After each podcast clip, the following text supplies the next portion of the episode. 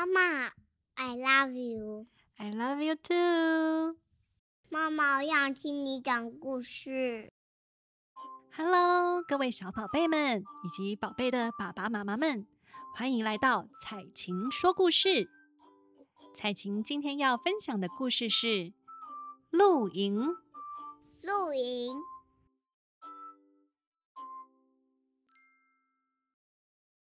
文张晋霖，图张正雄，由一二三文创出版。今天风和日丽，是适合出外游玩的好天气。小熊、小兔、狐狸和松鼠背起装备，一路唱着歌，说说笑笑，准备露营去。来到河边，小兔说：“这个位置不错。”“嗯，有水，有树林，还有一大片草地，确实是理想的地方。”小熊也举双手赞成。他们放下装备，拿出点心，你一口，我一口，快乐的吃着。好，应该休息够了，工作吧。小兔拍拍手，吸引大家注意说：“事情很多，我们最好先分工一下。”小熊负责搭帐篷，他立起左边的支架，右边的倒下，扶起右边的，左边的又倒了。搅得他手忙脚乱。可恶的树枝！狐狸负责捡柴火，为了少跑几趟，想一次多捡一点，却是捡一根掉一根，气得不停咒骂。松鼠负责提水，力气不大的它，一次只能提小半桶，再多的话，就怕会一头栽进水里。先切萝卜吗？还是洗玉米？负责做晚餐的小兔看到那么多材料，不知该从哪里下手才好。哇！谁来帮帮我啊？不一会儿，小熊被帐篷压住，忍不住大叫。了，掉了就算了。边捡边掉树枝的小狐狸也沮丧极了。哎呦喂啊！松鼠想多提些水，却跌了一跤。小兔呢？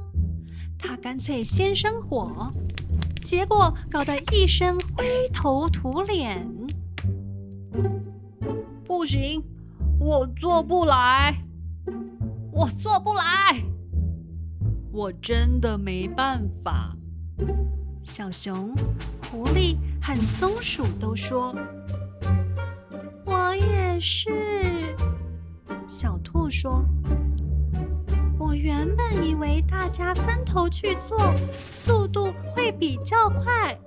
问题是我们都还太小，没办法一个人完成那些事情。”于是，大家决定改变做法，先一起去捡树枝，一起去提水。耶，速度好像变快了。小兔说：“而且一起做也比较有趣。”狐狸说：“水满了，柴火够了。”接下来，大家一起生火，准备晚餐，真是美味极了。小熊说：“喝点热汤，精神都来了。”狐狸说：“现在有力气架帐篷了吧？”小兔招呼大家：“没问题。”狐狸。和小熊举起支架，小兔和松鼠拉紧帆布，同时喊：“一、二、三！”就在月亮缓缓升起时，大帐篷也搭好了。晚风清凉，月光皎洁，帐篷里，小熊。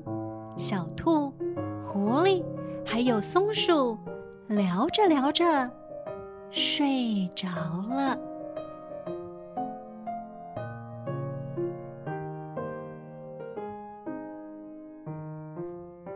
今天的故事就到这儿喽。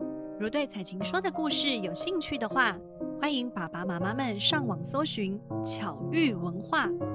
官网上有更多有趣又富教育意义的童书及绘本，可以线上购买哟。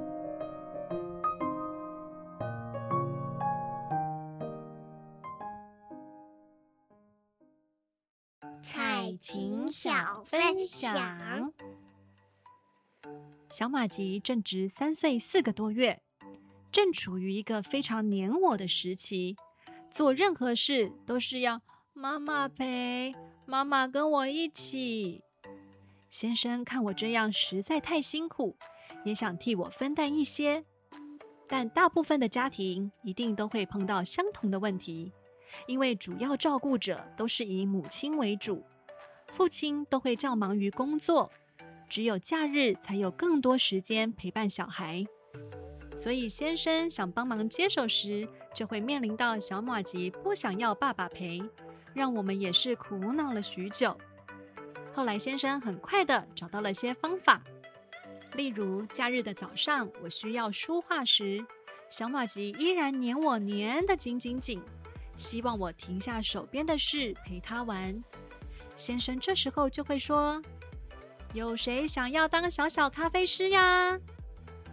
这时候小马吉就会立刻跑出房间说：“我也要跟爸爸一起泡咖啡。”先生就会带领着儿子一起放滤纸，一起放咖啡粉，然后一起握着他的手，拿着咖啡壶，慢慢的画圆手冲咖啡。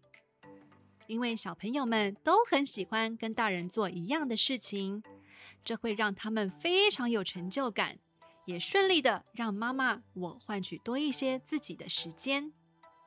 如果家里的小宝贝也正值黏 TT 阶段，不妨请爸爸或是其他家中成员用一些吸引小宝贝们的目光，或是在安全范围内做些能合力完成的事物。